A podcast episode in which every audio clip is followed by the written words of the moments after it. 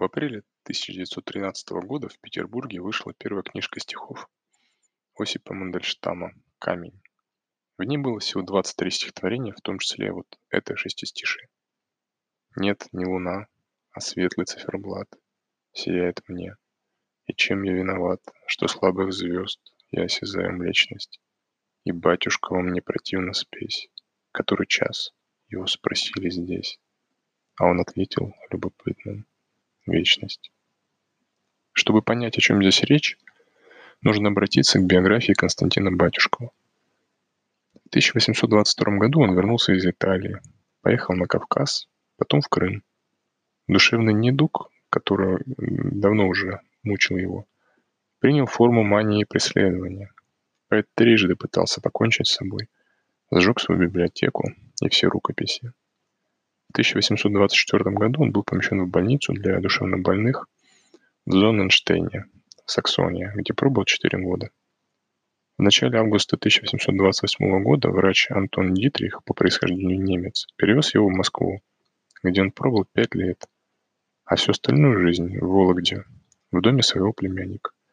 Здесь он умер, всеми забытый, в 1855 году. В 1829 году Дитрих составил для Жуковского записку о болезни батюшкова на немецком языке. Почти через 60 лет она была опубликована в первом томе сочинений Батюшкова, 1887 год. По сообщению Дитриха, Батюшков спрашивал сам себя несколько раз во время путешествия в Россию, глядя на меня с насмешливой улыбкой и делая рукой движение, как будто бы он достает часы из кармана. Который час? И сам себе отвечал. Вечность. Слова эти были сказаны по-немецки. «Was ist die Uhr?» «Die Ewigkeit». Так как фразы, сделанные, сказанные Батюшковым на других языках, включая русский, Дитрих записывал на языке оригинала. Именно этот эпизод имел в виду Мандельштам. Почему, собственно, он говорил о спесе Батюшкова, поэта, которого ценил необычайно высоко? Сборник «Камень» был поэтическим манифестом нового поэтического направления – акмеизма. И Мандельштам, вероятно, спорил не только с Батюшковым, сколько с современными ему поэтами-символистами, которые во всем земном видели символы чего, э, чего-то надмирного и вневременного. Однако Мандельштам не знал обстоятельства, крайне существенного. Эти слова Батюшков не придумал, а лишь процитировал. Истинный автор диалога о вечности был назван в 1960 году в статье Т.Г. Цевловской «Влюбленный бес» неосуществленный замысел Пушкина. Это был Жак Бриден, французский проповедник XVIII века. Его имя нам уже ничего не говорит, и даже на его родине оно почти забыто. Жак Бриден или Аббат Жак родился на юге Франции в 1701 году. Образование получил в иезуитской школе в Авиньоне, затем в Париже. В 1725 году после посвящения в сан он стал членом королевской миссии, занимавшейся обращением протестантов в, католичество. Сорок с лишним лет Бреден странствовал, читая проповеди, которые, импровиз... которые импровизировал по кратким рукописным наброскам. Он обошел едва ли не все города Центральной и Южной Франции. В 1744 году его проповеди произвели огромное впечатление в Париже. Умер он под Авиньоном в 1767 году во время своего 256-го миссионерского путешествия. Среди его проповедей особенно запомнилась одна – о вечности. Она была прочитана в Парижской церкви а, святого Сульпиция, Сен-Сульпис, и сразу же причислена к шедеврам, а, была причислена к шедеврам ораторского искусства. Целиком или во фрагментах она включалась в курсы французской литературы и пособия по красноречию прежде всего для проповедников, но не только. «Вы знаете ли вы, что такое вечность?» – спрашивал Бриден своих слушателей. Это маятник, который, качаясь в могильном безмолвии, безмолвии, неустанно твердит лишь два слова.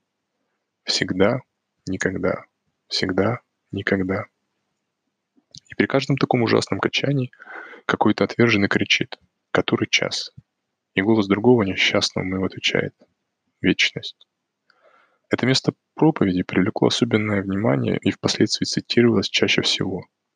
Вольтер отметил его на полях книги М. Ламберга «Мемуары светского человека». В 1804 году в «Вестнике Европы» был помещен русский перевод вступительной части проповеди о вечности под заглавием «О красноречии Бридена». И хотя фрагмент о маятнике сюда не попал, Вильгельм Кюхельбекер записал в своем дневнике «Бриден заслуживает быть бессмертным в памяти потомства, если бы он даже ничего другого не написал». В 1846 году вышла в свет книга стихов Генри Лонгфелло «Башня в Брюгге», куда вошло стихотворение «Старинные старинные часы на лестнице». Оно посвящалось Эдгару По, один из известнейших рассказов, который называется «Колодец и маятник». А эпиграфом послужила цитата из проповеди о вечности на французском языке. «Вечность – это маятник, который, качаясь в могильном безмолвии, неустанно твердит лишь два слова – всегда, никогда, всегда, никогда». Этот возглас стал рефреном всех девяти строф стихотворения. Итак, вечность, о которой говорил Бриден, это проклятая, проклятая, вечность отверженного. Казалось бы, то же значение она должна иметь и у батюшкова, лишенного свободы душевно больного, навсегда отрезанного от мира. Обычно так и считается. Также истолкованы его слова в моей первой заметке об этой цитате. 2006 год.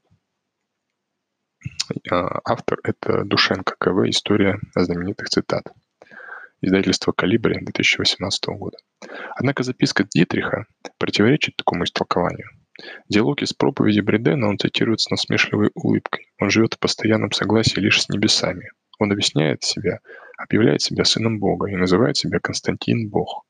Он утверждает, что встречается с ангелами и святыми, среди которых он особенно называет двоих – вечность и невинность. Его больной дух встречает повсюду, вне земного мира лишь мирное и возвышающее душу зрелище, а внутри него ничего, кроме противоречий и враждебных противоположностей, которые его озлобляют.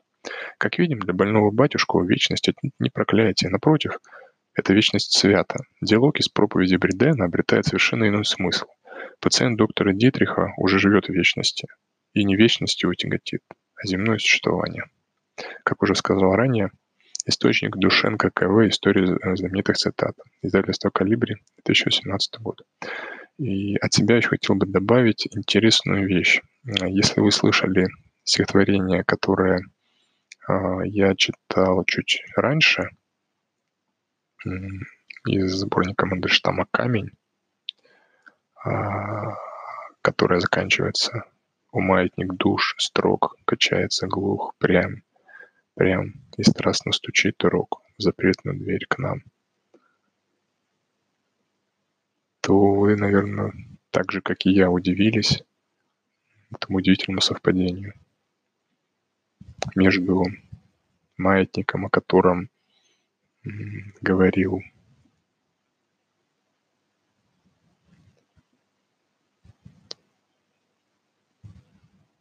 Мандельштам и маятником, о котором говорил Жак Бриден. По мнению Душенко, Мандельштам не знал о Бридене. Но если мы сопоставим другие стихотворения сборника «Камень», в частности, вот это стихотворение, которое начинается «Сегодня дурной день», то мы уже не можем быть так уверены. Возможно, Мандельштам знал Жане Бельдене. Да, возможно.